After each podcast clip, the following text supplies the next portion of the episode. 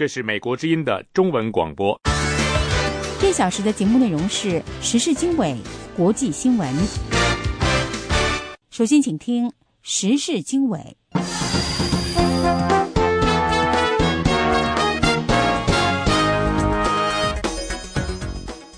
各位听众好，欢迎继续锁定收听美国人的时事经纬，我是节目主持人安华。现在的时间呢是北京时间二零一三年四月十三号的晚上十点。那么这个时段的主要内容包括：美国总统奥巴马四月十一号在白宫和潘基文见面，讨论朝鲜局势，还有叙利亚人道救援等国际性的议题。星期六，日本关西地区发生里氏六点三级强烈地震，造成二十三人受伤。另外一方面，我们看到呢，中日两国现在在呃周边的这个海空的较劲呢加剧，而在钓岛问题上呢，啊，日本和台湾签订了渔业协定，让中国感到有些为难。美国再减军备，但是呢，侧重点放在了网络和亚太地区的安全。吕秀莲认为，习近平上台之后连打台湾三个嘴巴。以上内容欢迎收听。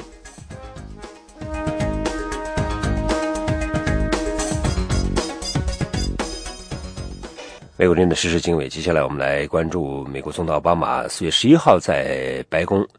呃，办公室呢和联合国秘书长潘基文见面，讨论朝鲜局势和叙利亚人道救援等国际议题。奥巴马总统说：“现在是朝鲜结束挑衅言行的时候了，美国会继续和中国等国外交磋商，希望朝鲜局势能够降温。”下面是记者张荣祥的报道。白宫表示，美国总统奥巴马已经指示他的国家安全团队采取必要的预防措施，确保美国的国土以及盟友的安全。白宫发言人卡尼说：“The president has been directing his national security team to take necessary precautionary measures that will ensure that we can both defend ourselves and our allies, defend ourselves and our allies, defend the homeland.” 美国总统奥巴马将和联合国秘书长潘基文讨论一连串议题，朝鲜局势当然是其中之一。联合国安理会不久前讨论这个议题，并且一致通过决议案，谴责朝鲜的行为，制裁朝鲜。而中国与俄罗斯也投票同意。与此同时，在伦敦举行的八国集团外长会议说，如果朝鲜在发射导弹、举行核试验，各国将进一步予以制裁。八国外长在声明当中严厉谴责朝鲜的挑衅行为，严重威胁地区稳定以及国际安全，直接违反了联合国安理会的决议。白宫发言人卡尼说：“There will be a number of issues discussed with the United Nations Secretary General. This is certainly one of them. It is an issue that the Security Council took up not very long ago, passing a resolution condemning North Korean behavior and sanctioning North Korea that was unanimous. That included.” affirmative votes from both the Russians and the Chinese. 奥巴马总统已经指示他的国家安全团队采取必要的预防措施，确保我们能够防卫美国的国土以及美国盟友的安全。 美国国庆克里计划在四月十三到十四号访问中国，白宫国家安全顾问多尼伦也计划在四月十五号访问莫斯科。美国双管齐下，希望中国与俄罗斯通过对朝鲜的影响力，说服平壤政权不要采取进一步的挑衅措施。以上是美国之音记者张荣香的采访报道。美国之音欢迎收听。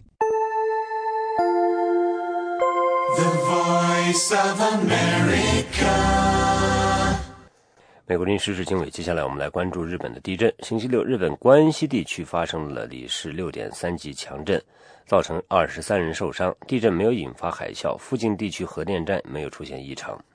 日本气象厅认为，未来一周可能发生余震，呼吁人们警惕。下面是特约记者小玉在东京的报道。日本时间星期六早上五点三十三分，日本兵库县淡路岛一带。发生里氏六点三级地震，这是九五年阪神大地震以后这一地区首次发生的强烈地震。地震导致大阪、神户等广泛地区出现强烈震感，二十三人受伤，有些住宅发生损伤，多处地面出现土壤液化现象，还有部分地区地下水管破裂。不过，附近地区的五座核电站目前没有发生异常的报告。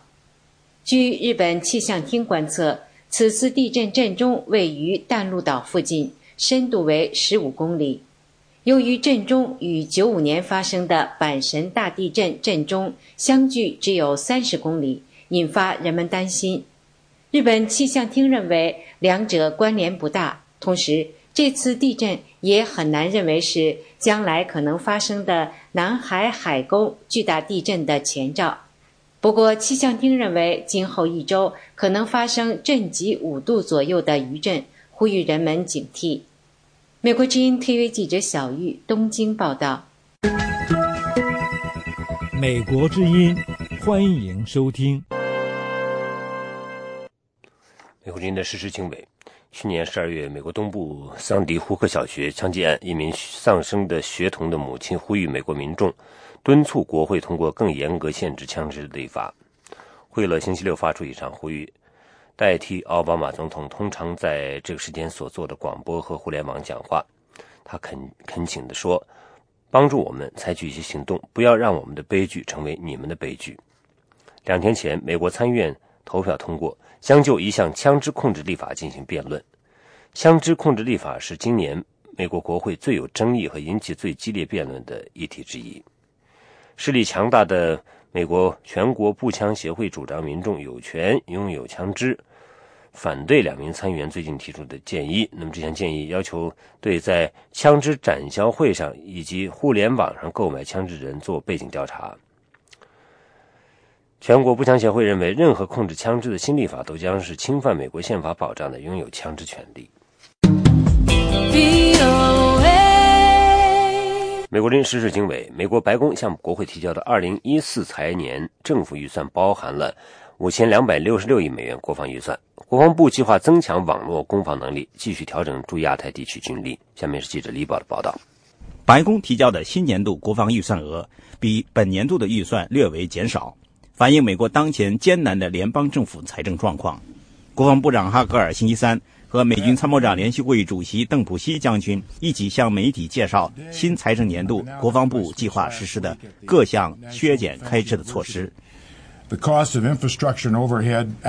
我们必须处理与国防基础设施、武器装备的添置和人员工资福利待遇有关的各项费用问题，以便国防部的预算走上一条可持续的道路。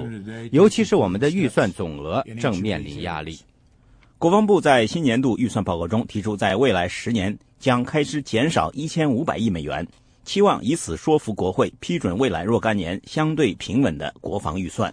但是在网络攻防能力和调整驻亚太地区的军力方面，国防部将增强或者是保持强劲的财力。哈格尔说，国防部正继续调整资源配置，为二十一世纪各项新的安全挑战做好充分准备。由于国会与白宫未能就削减巨大联邦政府赤字达成协议，政府今年三月启动了自动削减开支机制。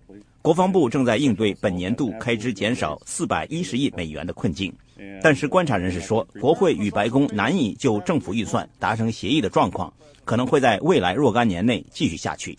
国防部需要面对在未来十年开支减少五千亿美元的风险。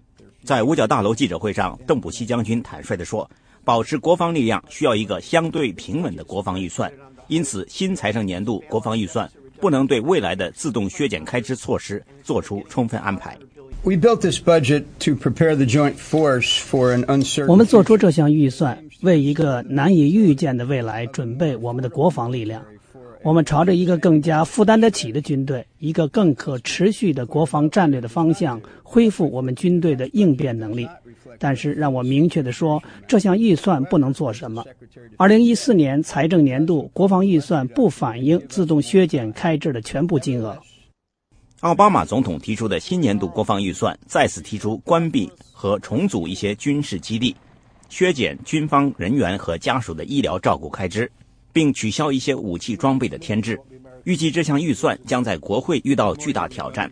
国会一些共和党人批评削减军费的许多方案会削弱美国的国防实力，要求总统以减少其他开支等措施来削减国家巨大的财政赤字。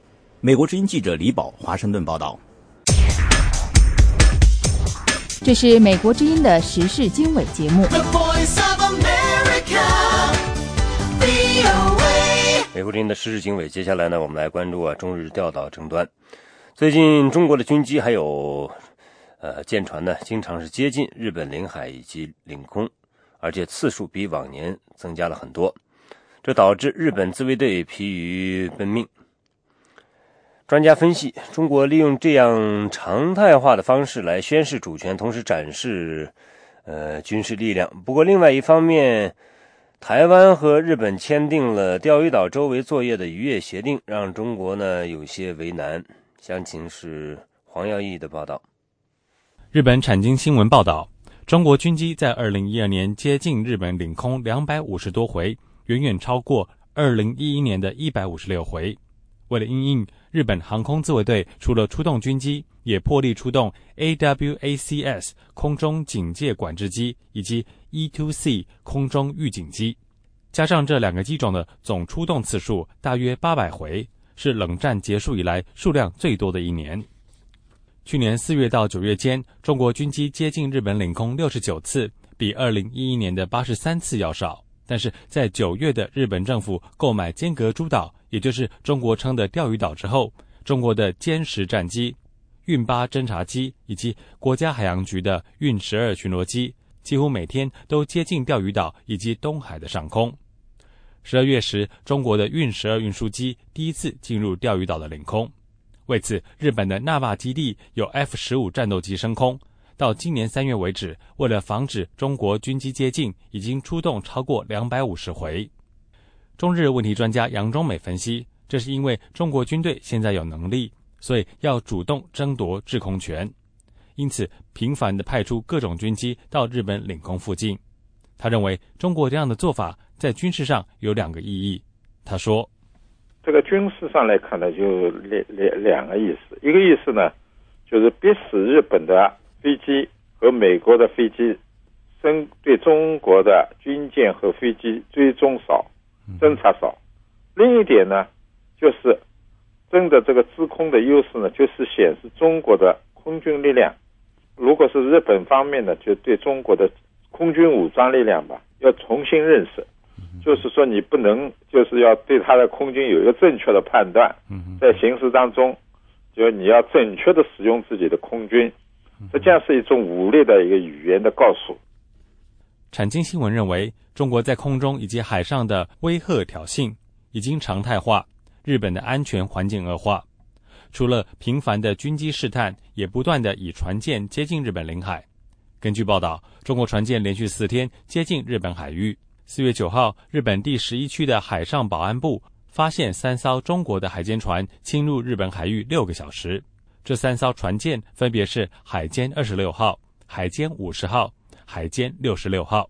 杨忠美分析，海上的情况与空中不同，是中国针对日本购买尖阁诸岛，也就是钓鱼岛的行为进行反制。他告诉美国之音。怎样是来显示这个地方是有争议的，而不是像日本说没有争议的？怎么样来显示这个块领土是中国主权的？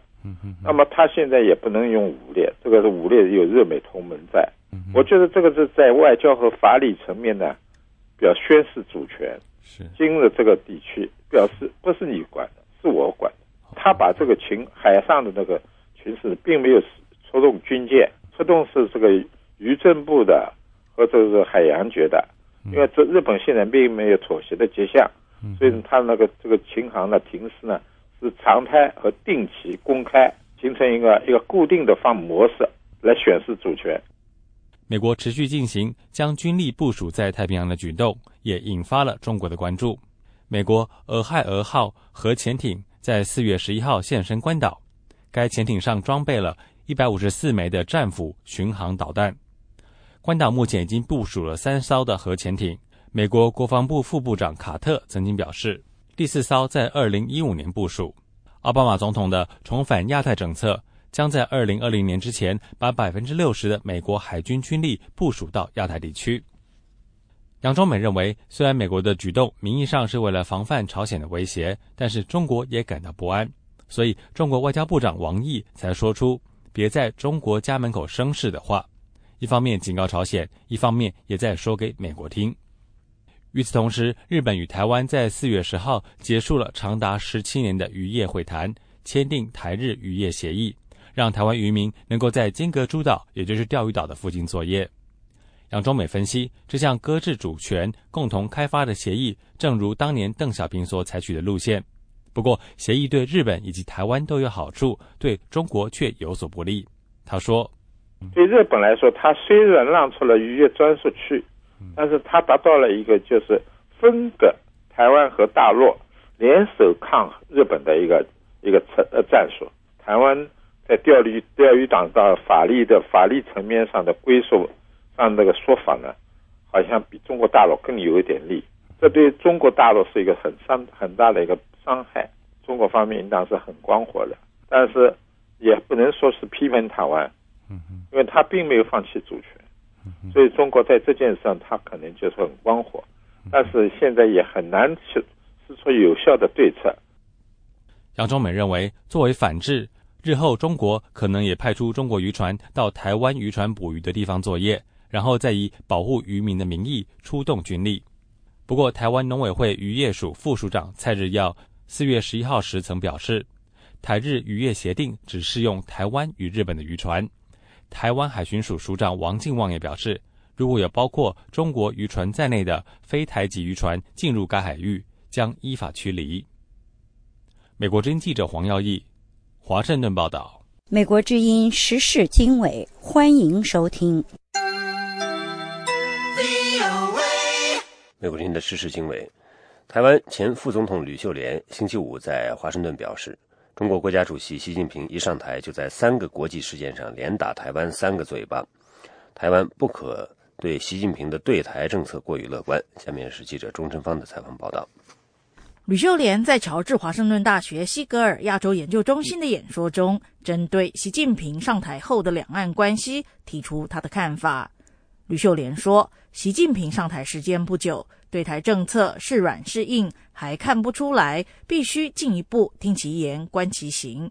不过近来，包括台湾官员出席日本纪念核灾的仪式，台湾总统马英九出席梵蒂冈新教宗就职，以及台湾被拒绝出席印尼国际防务会议等三个国际事件上，中国对台湾的打压和不友善做法，让台湾无法对习近平过于乐观。在短短的三月中旬，他连打呃台湾三个嘴巴，就是我们必须要解的，要很小心的。包括在日本的事情，在梵蒂冈的事情，还有在这个马来西亚，所以我们不能过分乐观啊。那我们也不希望他真的啊这个对台湾哈啊太伤害我们的感情。对于两岸关系，曾任前民进党总统陈水扁八年副手的吕秀莲认为，台湾与中国大陆应该是一种远亲近邻的关系，双方在共存、合作与共荣的原则下进行建设性的交往。此外，针对民进党前主席许信良认为台湾应该与中国政治对话，吕秀莲表示，台湾人民对此仍无共识，目前并非适当时机。至于另一位前主席谢长廷批评民进党中国政策失败，吕秀莲也不表同意。对讲中国政策来讲，是有需要在与时俱进。那么过去的主张算不算失败？哈，这是他价值观的问题。我是觉得说，面对整个啊严峻的国际情势，尤其中国的崛起，那民进党是应该花更多的时间来了解世界，来了解中国，啊，而不只是一天。大晚只想到选举。吕秀莲在演说中也针对近来引发日本与中国紧张的钓鱼岛争议，提出一个和平倡议。有别于马英九总统提出的东海和平倡议，主张相关各方共同开发钓鱼岛资源。吕秀莲的东海和平倡议则是主张应该从保护地球资源的角度来看待钓鱼岛的主权争端，相关各方能够签署一个和平协议。同意将主权问题搁置，让钓鱼岛成为非军事化海域，为后代子孙保存海洋资源，不要开发。以上是美国之音记者钟成芳的采访报道。这是美国之音的中文广播。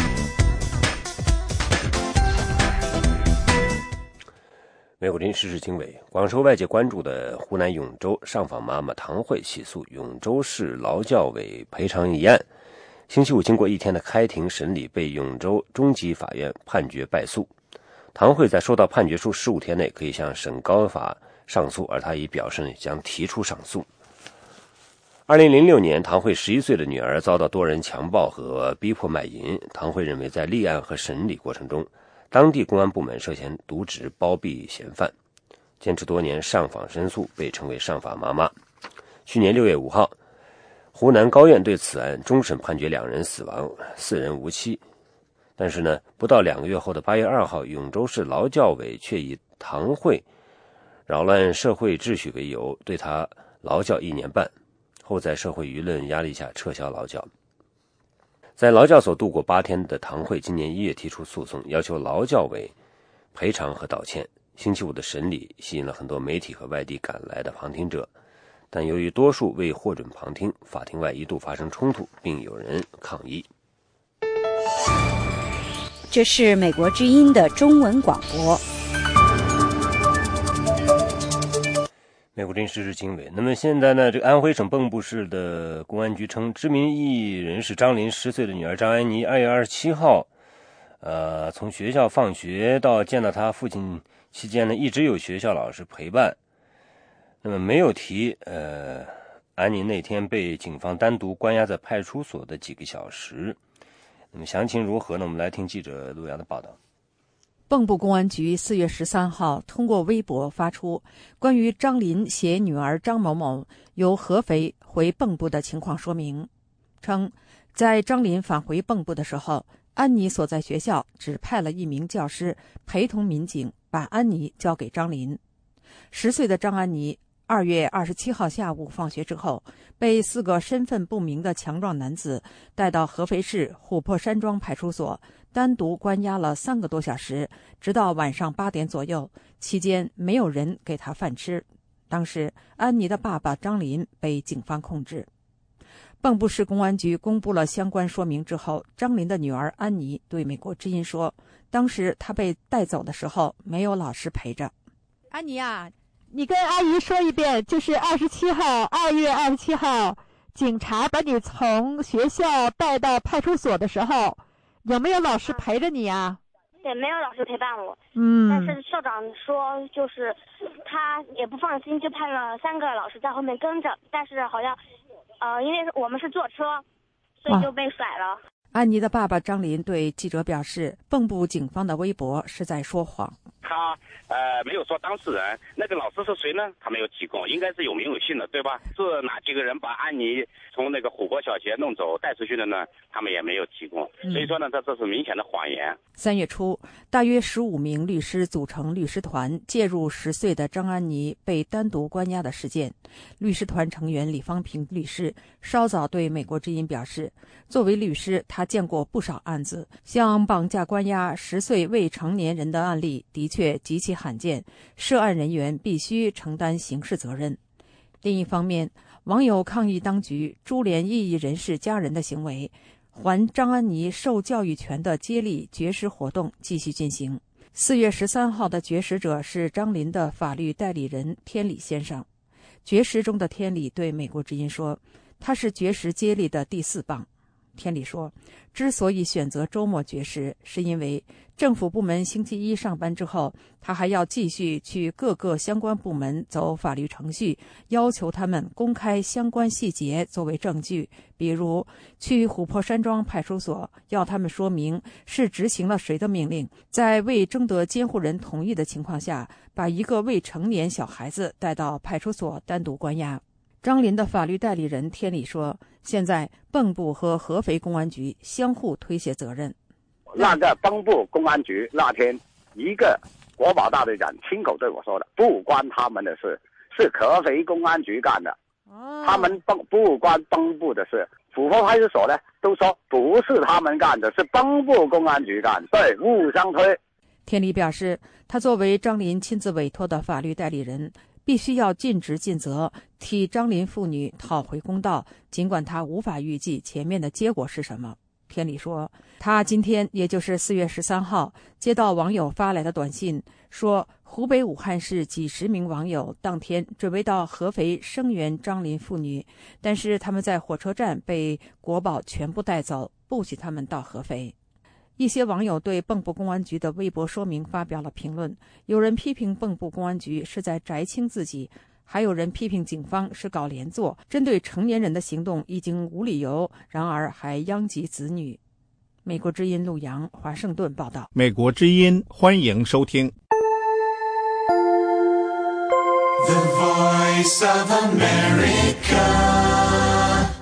美国军时事经纬，在北京西单文化广场拉反腐横幅，敦促官员公示财产被刑拘的四名中国公民之一侯鑫呢，因为突发。心脏疾病获得保外就医。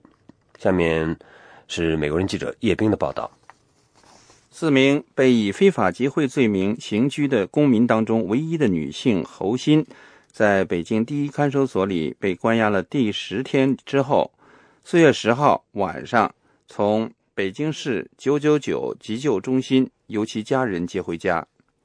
三月三十一号下午，袁东、张宝臣。马新立和侯鑫等四人在西单广场先后拉出几条横幅，上面写着“公民要求官员公开财产，贪官裸官不杜绝，中国梦只能是白日梦”等。在警察到场干预后，又有一条横幅拉出，上面写着“要求七常委率先公布财产和国籍”。十多名警察随后将他们四人强行带离现场。一些旁观民众曾对警方表示抗议和质问。侯鑫的代理律师丁锡奎星期五对美国之音表示，侯鑫本星期早些时候在看守所突发心脏疾病，手脚呈现浮肿，送到公安医院后，由于病情严重，曾被拒收。在两度向办案机关北京市公安局公交分局提出取保就医后获准。他说：“心脏房颤，住院治疗就说是。”就是我呢也也提了个取保，一开始呢他们这个没批准，后来呢这个一看在在医院嘛，就就怕怕出事嘛，因为因为牵扯心脏问题，怕出事所以就给取保了。美国之音记者星期五晚上通过电话联系上在北京家中休养的侯鑫，他表示他的身体正在恢复中。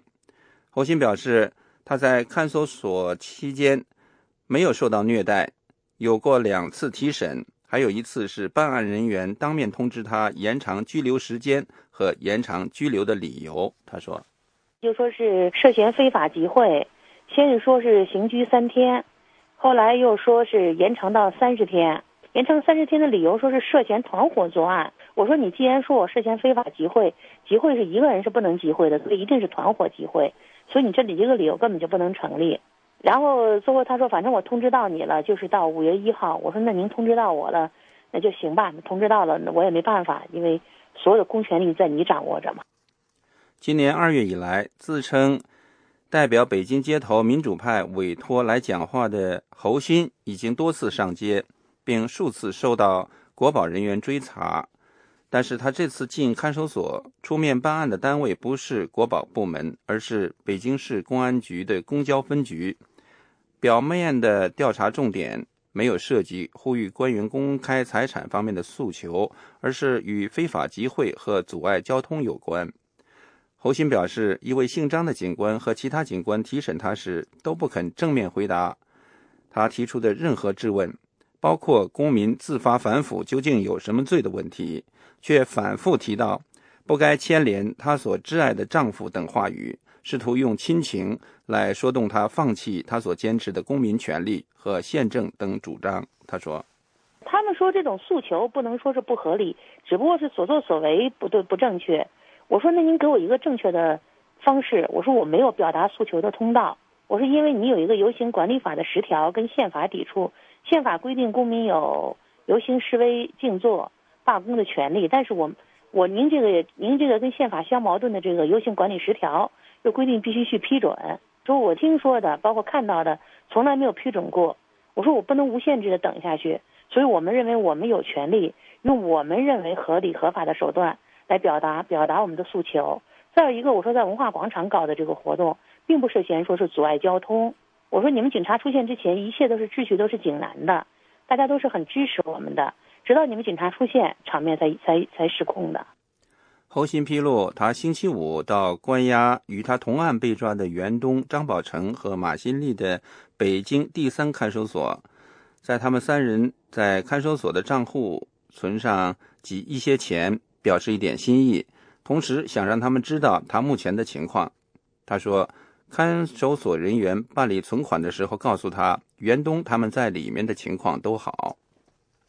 根据丁锡奎律师和侯鑫谈话透露出的信息，当局目前看来尚未以政治或者惯用的煽颠罪名处理此案，但是已经延长了对这四位公民拘留时间，并在提审中显然扩大了追问的范围。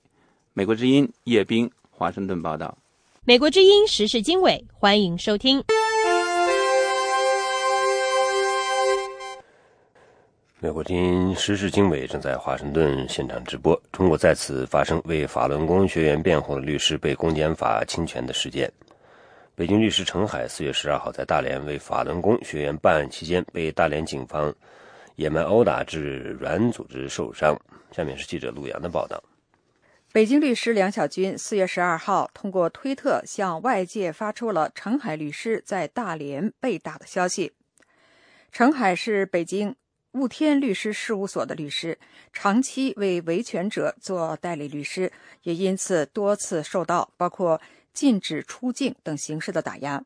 但是他不惧怕打压，只遵从法律，被称为律师界的亡命之徒。美国之音记者联系上人还在大连的程海律师，请他介绍相关情况。程律师四月十二号晚上向美国之音讲述了他白天被打的经过。程律师和王全章、梁晓军等律师此次去大连是为十三名被告做代理律师的。这十三名被告都是法轮功学员，他们被控私自安装室外电视天线。而触犯刑事罪，十三名被告的开庭日期本来定在四月十二号上午九点半，可是大连中山区法院梁姓法官头天晚上八点半左右突然通知延期开庭，理由是有一名律师退出辩护。程律师说，实际情况是大连一位姓李的律师被法院阻止为这起案子的其中一名被告辩护。这名律师无奈之下只好退出。根据刑事诉讼法，因律师退出辩护，法院必须允许被告有十五天的时间重新聘律师。四月十二号上午九点左右，程律师一行到中山区法院索要延期开庭的书面通知。这份书面通知的作用有两个：一，证明法院的确没有开庭；第二，作为律师没有出庭的合法证据，否则律师就是严重的失职。结果，原来答应好等候律师，嗯，去取延期开庭证明的法官突然离开法院，去了中级法院去汇报工作。程律师他们又赶到了大连的中院，中院门口已经停了好几辆警车，程律等五位律师在门口被警察架进附近的大巴车上。一个中年的一个警察，他指挥三个小伙子，叫我交出手机，我不交给他，我说凭什么交给你啊？然后就来抢夺，开始两人的抢，后来四个人一起来抢，抢了我坐在里面那个椅子的靠里面的，他也不好抢，然后就是这边掐脖子那个人拎我的手，两个人搞我的手，然后硬把那个手机抢去了，然后他看我反抗了，就打我，就这个这个警察呢，这个二零二二九七呢，就拧我，拼命拧我的左手臂，另外的小伙子。照着我的一米八的小伙子，照着我的右脸颊就给我两拳。那个人呢，又把我的手拎到后面去，这样打了大概有二十分钟。程律师的衣服和背包都被警察扯坏。他告诉美国之音，当天凡是到原定开庭的第六法庭旁听的民众都被抓进警车。有在场的民众告诉程律师，这伙警察是大连市的国宝。程海律师经过到医院拍片，他的右手软组织挫伤，现在抬不起来。程律师说，大连法院对十三名被告的指控罪名过当，根据法律，他们根本不构成犯罪，最多是行政处罚。上星期在江苏省靖江为法轮功被告辩护时，被法院当庭拘留的王全章律师，也是大连十三名法轮功被告的辩护律师之一。他当天对美国之音表示，他在为法轮功办案的过程中，体会到中国的法院对于给法轮功辩护的律师非常的严厉，对律师的一丝的疏忽无限扩大。但是这种案件确实是我们呃要。呃，一旦有一点小小的疏忽的话，他们可能会做出一个放大的最呃，做一个最大的放大，嗯，然后去呃去指责这些律师的或者是这个辩护人的这个呃过失啊或者过错。嗯。王全章律师说：“中国没有法律说信仰法轮功是违法的，但是很多律师因为受到行政压力，都不愿给法轮功做被告辩护。只有极少数的律师顶着很大的压力，冒着极大的风险来为他们做法律代理。”梁小军的律师的推特认为，退出大连法轮功学员辩护的律师是因为难以承受大连律协和司法局的压力。美国之音陆洋华盛顿报道。这是美国之音的时事经纬节目。美国之音时事经纬，湖北省武汉市一位被遇学雷锋的女孩呢，近日为救人助人，向执勤民警救求助这个无果之后呢，呃，因宣泄愤怒遭到警察制服。虽然警方事后对执法不当道歉，但人们继续议论和深思事件折射的中国当下的社会问题。下面是记者申华的报道。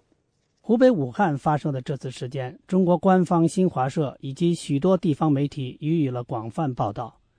新华社说，武汉市公安局江岸分局表示，作为事件主角的湖南女青年被警察戴上手铐，确有其事，民警执法方式不当，向当事女青年赔礼道歉。不过，警方同时表示，女青年当时的做法也有不当之处。据报道，四月十号下午。湖南岳阳汪姓女青年在武汉见到一位老人被车刮倒，头部失血不止。她在协助伤员前往医院包扎救治后，想拦警车送老人回家，同时求助警方寻找肇事者。不过拦了两辆警车均未停，第三辆停下后问了几句就要离开。这位女青年很生气，踢了警车，随后被警方铐住，拳打脚踢，塞进警车。警方称，女青年情绪激动时曾用脚猛踢警员的裆部。武汉居民朱涛对美国之音说：“应该说，那个执法执法的那个警察，他的观念里面是，他不是为人民服务的，是吧？”他他的观点里面好像是只有只有案件他才管，应该不管的事情他就不管。这个这个小女孩，呃，是拦了，好像是拦了三三辆警第三辆警车吧，不高兴了，说你们那警察不管事，然后踢了那个警车一脚吧，然后那个警察好像就把他拖到警车里面，有暴有暴力行为。对啊，还戴还戴了手铐，对对对，照片照片在网上有。民间舆论对当事警察在事件中的表现有很多评论。武汉居民燕玉祥对美国之音表示。这个小孩，呃，要求助警察送那个老太太回家的话呢，这个要求不过分呢，对不对？警车，警车就是本来就是个公家的车，你跟人家带一脚有什么关系呢？嗯，也有这个，这也有这一层，就是说老太太受了伤害，大概那个人家这个肇事者逃逃逸了，这个东西也有。警察，警察呢，他们就是爱滥用武力，他们一。他们实际上，警察是一个人民公仆啊，或者是这个公务员，是吧？也是为这个拿着拿呃拿着纳税人的钱养活你的，就是为这个社会服务的。你怎么可以在这个社会公众有求于你的时候，你对他不礼貌倒还罢了，你回回头还伤害人家？那你这个伤害比这个真正的那个逃逸的人那个情节还要有坏呀，对不对？有人质疑女青年为什么不用出租汽车？长沙晚报记者援引汪姓女青年的话说：“当时她身上没有钱，于是想向警方求助。”报道说，舆论之所以继续关注这次事件，与民众对警察印象长期不佳有关。有网民搬出“警察老爷”的称呼。武汉居民严玉祥对美国之音说：“普通警员的话，都以为自己好像是一个什么很了不起的那个什么。”呃那种自尊呐、好像都有一种那个放大了，好像他们就这个呃有一点人家民众给他冒犯他一下的话呢，他就呃报复人家，武力对待人家，这实际上是滥用武力的那个，起码是违反那个警察法啦，违反了警察的那个呃纪纪律要求啊，是他这是潜意识下面他们就以为他们是见人高一等的。报道说，武汉这次事件之所以比较迅速的了结，导致警方出面道歉，媒体也比较一致的站在这位女青年一边，与事件发生过程中被周围民众用手机拍照记录并上网分享有关。女青年被手铐铐住以及受伤老人现场照片在网上广为流传。美国之音记者申华华盛顿报道。这里是美国之音的中文节目。在中国领导人习近平说过“中国梦”之后，中国官方掀起一股呃“中国梦”热潮。一位中国网民也自编了一首《中国梦》，上传到互联网。不过，这个“中国梦”内容随即被中国官方删除。下面是记者黄耀义的报道。习近平提出“中国梦”的说法之后，中国媒体大肆宣传。《环球时报》说：“中国梦就是要持续延续与发展具有中国特色的社会主义。”各家中国媒体也将推出以中国梦为主题的各类戏剧及音乐节目。同时，中国官方也将出台一系列的中国梦政策。北京将发表以中国梦为主题的理论教科书。星期三，中国共产党决定将习近平的中国梦说法列入党的官方词汇。中国纪检监察报说：“中国梦这个充满憧憬的词汇。”自习近平总书记于去年十一月提出并阐释之后，激起了亿万中国人的共鸣。一位中国网民李磊在四月六号将他的共鸣谱写成歌曲《中国梦》，不过他的《中国梦》在一天之内两度被删除。李磊的歌曲当中这样唱道：“中国梦不是独裁的梦，中国梦不是专政的梦，中国梦。”李磊唱道：“中国梦不是独裁的梦，中国梦不是专政的梦，中国梦不是屏蔽的梦，中国梦不是贪官的梦，中国梦是人民的梦，中国梦是民主的梦，中国梦是选举的梦，中国梦是自由的梦。”这首充满红歌风的《中国梦》视频当中，特别写着“本歌献给彭丽媛女士”。现任解放军艺术学院院长的彭丽媛是习近平的妻子，演唱过不少红歌。英国《每日电讯报》报道，李磊说，习近平在三月时所说的“中国梦归根到底是人民的梦，必须紧紧依靠人民来实现，必须不断的为人民造福”，这样的说法并感动不了他。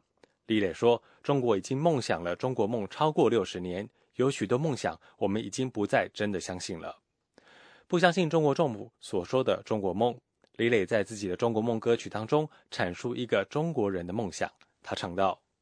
中国梦不是权贵的梦，中国梦不是黑帮的梦，中国梦不是审查的梦，中国梦不是强。李磊唱道：“中国梦不是权贵的梦，中国梦不是黑帮的梦，中国梦不是审查的梦，中国梦不是强拆的梦，中国梦是统一的梦，中国梦是台湾梦，中国梦是选举的梦。”中国梦是自由的梦，中国梦是自由的梦。其实，早在一九八四年，香港的知名歌星罗文就曾经演唱过一首《中国梦》。在歌词当中，他唱道：“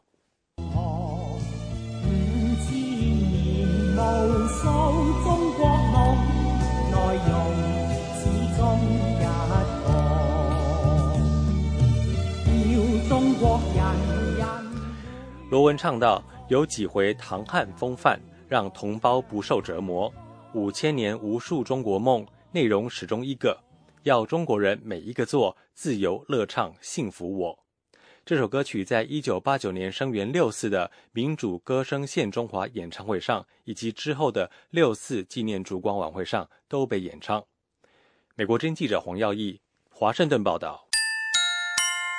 欢迎继续收听美国之音的中文广播。下面继续，请大家收听时事经纬。中国普通民众怎么样才能够接近全国人大代表？那么最新的调查显示，全国人大代表个人手机号码没有一个向社会公布。人大代表向社会公布个人信息实属个别现象。信息时代的通讯便捷，使中国人大代表脱离群众的老问题就显得更为突出。下面是记者申华的报道。中国青年报日前说，全国三十一个省区市人大官方网站没有公开一名人大代表的手机号码。此外，不少地方的人大常委会办公室的电话也很难打通。无人接听省份比例达百分之五十一点六。黑龙江省人大常委会工作人员听到记者询问，态度敷衍。广西人大常委会人员则表示，网站上没有公布就是没有。报道说，中国目前全国人大代表和基层民众的常态联系渠道是通过人大常委会搭建平台，建立所谓人大代表之家、代表联络室等固定场所。在专门接待日，让群众和人大代表见面，同时通过召开座谈会或者以组织人大代表调研、视察、走访等方式参与国家和社会管理。山东大学退休教授、人大代表独立参选人孙文广对美国之音说：“中国青年报的这项调查具有一定的积极意义，但是只触及问题的表面。”他说。呃，在中国大陆的人大代表啊，呃，就是共产党任命的。这些代表啊，他不真正的代表民众。这个代表呢，他都有本职的工作。他们每天呢，几乎百分之百的这个工作时间呢，是在他的专业上。他哪有时间去代表这个民众呢？呃，严格一些，这些呢人呢，就是啊，共产党任命的一些代表，带引号的代表。孙文广说：“既然中国人大代表的本质只是一个荣誉称号，这些人大代表也就没有意愿和必要公布自己的手机。不过，孙文广说，人大代表的手机也是公开的。共产党一定要知道他的手机号，是吧？因为他是任命他嘛，是吧？共产党负责，他不是对你选民负责。共产党是要知道他的手机号的。呃，至于选民呢，不需要，他不是选民选出来的。”报道援引中国政法大学谢志勇教授的话说：“当前法律中和群众保持密切联系的规定，更多是一种政治性的宣示，而不是法律制度的设计。”北京市丰瑞律师事务所律师刘晓元说：“实际上，人大代表真正将个人联系方式向社会全面公布的，还属于个别现象。”韩颖曾经竞选过北京海淀区人大代表。他从操作层面向美国之音谈了公开手机后的问题。他说：“如果他竞选后当选人大代表，手机号码就向民众公开。”他例举了台湾的例子。呃，就据我所知，像台湾吧，人家都是呃联系方式都是公公开的，也都是所有选举他的人基本上都会知道这个我选的人是谁，然后他的基本情况。然后我有需要的时候都会主动联系，所以呢，如果你不公开手机，人家怎么找得到你呢？中国青年报调查显示，百分之七十五点九的受访者说自己不知道自己工作居住地的全国人大代表、政协委员的联系方式。至于公布手机以后的可能困扰，韩颖说，困扰是客观存在，而公布是必须的。完全可以通过适当方式减少困扰，提高办事效率和生活质量。他说：“会有一些困扰，比如说半夜骚扰，因为人嘛，各种各样的人都有，各种的问题也都有。但是呢，就是说我们可以，比如说，呃，在公布手机的同时，就是写一些简短的，比如说小温馨提示，希望尽量在什么什么时间段。”打电话，然后有什么问题，我们会尽力协助帮忙解决。然后，比如说，如果半夜如果没有特别紧急的情况，呃，尽量白天来来电话，给个温馨提示。因为我觉得大很多大多数的人都会理解的。韩颖认为，人大代表向社会公布手机号码不应成为作秀的姿态，而是信息时代为他们联系群众提供了可能的方便。他说：“即使不能够马上接听群众电话，允许民众留言，然后迅速予以处理，应该可以做到吧？”美国之音记者申华华盛顿报道。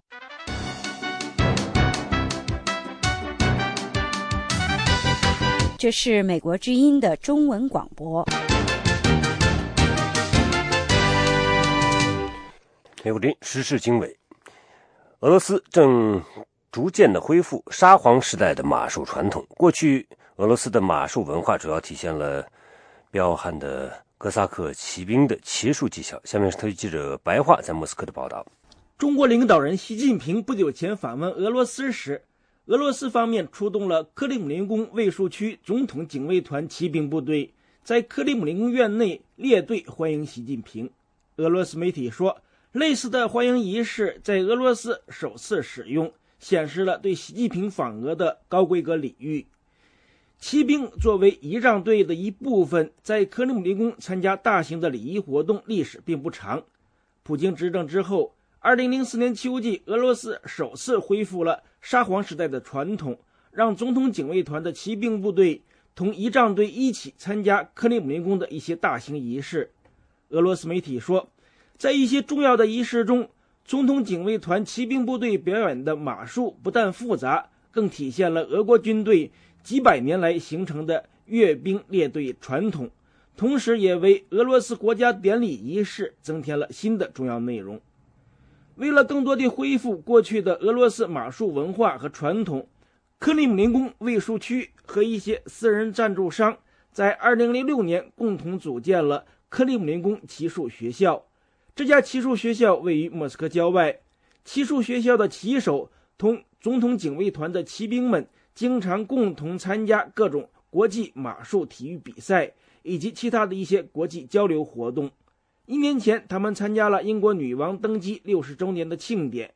他们目前正准备去德国参加一个名叫《马与梦》的国际马术表演活动。俄罗斯总统普京多年前访问中国少林寺时，曾。参观过少林武僧的习武表演。少林武僧后来访问俄罗斯时，接待方特别为这些少林武僧安排了总统警卫团骑兵部队的马术表演活动。总统警卫团骑兵大尉波利亚科夫同时也兼任克里姆林宫骑术学校的骑手队长。波利亚科夫说：“马术文化是俄罗斯传统文化的一个重要组成部分。为了恢复这一文化。”总统警卫团骑兵部队和其他的外国骑手每年都要在红场举办马术表演活动。布里亚科夫说：“马术文化在欧洲非常流行，但俄罗斯马术文化同欧洲仍然有很大的区别。”他说：“布里亚科夫说，我们的不同之处在于，我们需要持聘，需要速度，需要彪悍和自由。我个人觉得。”欧洲的马术文化非常好，严谨和高贵，但是他们恰恰在这个方面还不够。布里亚科夫说，俄罗斯的马术文化主要体现了凶猛彪悍的哥萨克骑兵的骑术技巧，因此一些主要的骑手都是哥萨克出身。他本人和其他的几名骑手都是俄罗斯南部的库班地区的哥萨克。在沙俄时代，哥萨克是俄国军队的主力。在过去几百年沙皇俄国的领土扩充过程中，哥萨克扮演了关键角色。但身穿哥萨克传统服装的布里亚科夫说，在出国参加一些国际马术表演活动时，所配的音乐并不是哥萨克的传统民乐，而是专门为了迎合外国观众的口味，主要以演奏卡秋莎和莫斯科郊外的晚上等音乐为主。布里亚科夫说。俄罗斯的马术文化曾体现了过去沙俄帝国的强悍。在苏联时代，马术文化并不流行，主要是在马戏团中用来表演，供人观赏。在俄罗斯的马术表演中，能看到许多哥萨克的特技骑术，以及使用长矛、马刀等冷兵器的表演。加里明娜是克里姆林宫骑术学校中唯一的两名女骑手中的一个。她能骑马持聘时，双手同时挥舞两把马刀。这位来自俄罗斯南部伏尔加格勒的哥萨克介绍说：“像这个他说，俄罗斯的马术文化主要以哥萨克文化为主，而哥萨克人通常都非常善于使用兵器。所以我们现在做的，就是在重新恢复俄罗斯的传统文化，同时也在恢复哥萨克的传统文化。”加里宁娜说：“他们几乎每天都在训练，很辛苦。但干他们这一行，必须喜欢这一职业，而最重要的是，必须要爱马。只有热爱马，才能在表演和比赛中更好地做到人和马之间的互动。”在加入克里姆林宫骑术学校之前，加里宁娜曾在伏尔加格勒骑术学校当过骑手。他说：“他们这里每一位骑手都有自己的马。”他的马名叫风景画，波利亚科夫的马名叫强盗。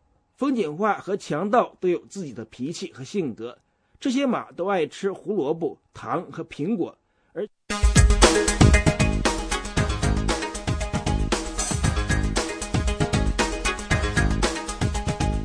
下面为您播报一组国际新闻：美国国务卿克里与中国国家主席习近平在北京讨论。朝鲜核计划以及其他议题时表示，现在处于关键时刻。克里星期六与习近平会谈之际，朝鲜的东亚邻国正在密切注视朝鲜在发出威胁并声称要试射导弹之后会采取什么行动。克里敦促中国官员向朝鲜施加中国的影响力，让朝鲜收回其发出的威胁。中国是朝鲜最大的盟友。克里还谈到中国及其邻国面临的其他挑战，包括伊朗问题、核武器问题、叙利亚的冲突以及世界各国亟待振兴的经济。另外一方面，巴基斯坦警方表示，该国东北城市白沙瓦的一辆公共汽车星期六受到炸弹袭击，至少八人丧生。警方发言人说，爆炸中还有七人受伤，目前没有人为这次爆炸。承担责任。巴基斯坦保安部队最近在白沙瓦地区多次攻击巴基斯坦塔利班和其他激进组织。另一方面，负责制裁朝鲜的美国官员表示，华盛顿正在寻求向平壤施压，限制其核活动的更多途径。财政部负责反恐怖主义和金融情报的副部长戴维·科恩告诉美国之音，除了上个月落实的联合国制裁外，美国在考虑进一步制裁朝鲜，科恩说，他确信朝鲜最亲密的盟友中国将会以积极的方式落实国际制裁，因为中国也关注朝鲜的核威胁。科恩还负责调查朝鲜的其他非法活动，包括可能伪造美金。他说，美国官员相信朝鲜试图向美国金融系统注入高质量的伪造美钞。他说，今年晚些时候，财政部将推出新设计的、更难于仿造的百元美钞。另一方面，奥巴马政府试图降低外界对朝鲜可能拥有可发射核弹头的弹道导弹的忧虑。白宫发言人卡尼星期五强调，朝鲜并未展示有部署核导弹的能力，但美国仍然关注，希望。关注朝鲜希望获得核武器的能力。另外，美国国防部及其下属的国防情报局都低调处理相关情报，强调朝鲜没有全面掌握核武技术。另一方面，中国 H7N9 禽流感疫情蔓延到华北地区，北京星期六早上证实发现首例人感染 H7N9 禽流感的个案。地坛医院收治的七岁女童，星期五被列为疑似禽流感病例，后经中国疾控中心的复核，证实感染了 H7N9。以上为您播报的是国际新闻。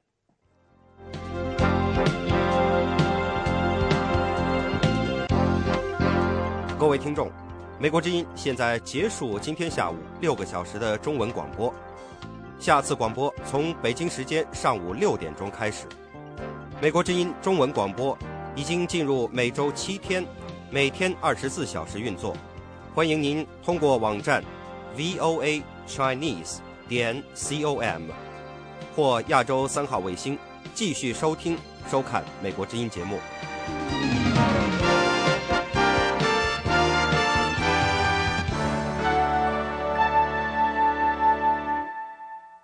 This program has come to you from the Voice of America, Washington.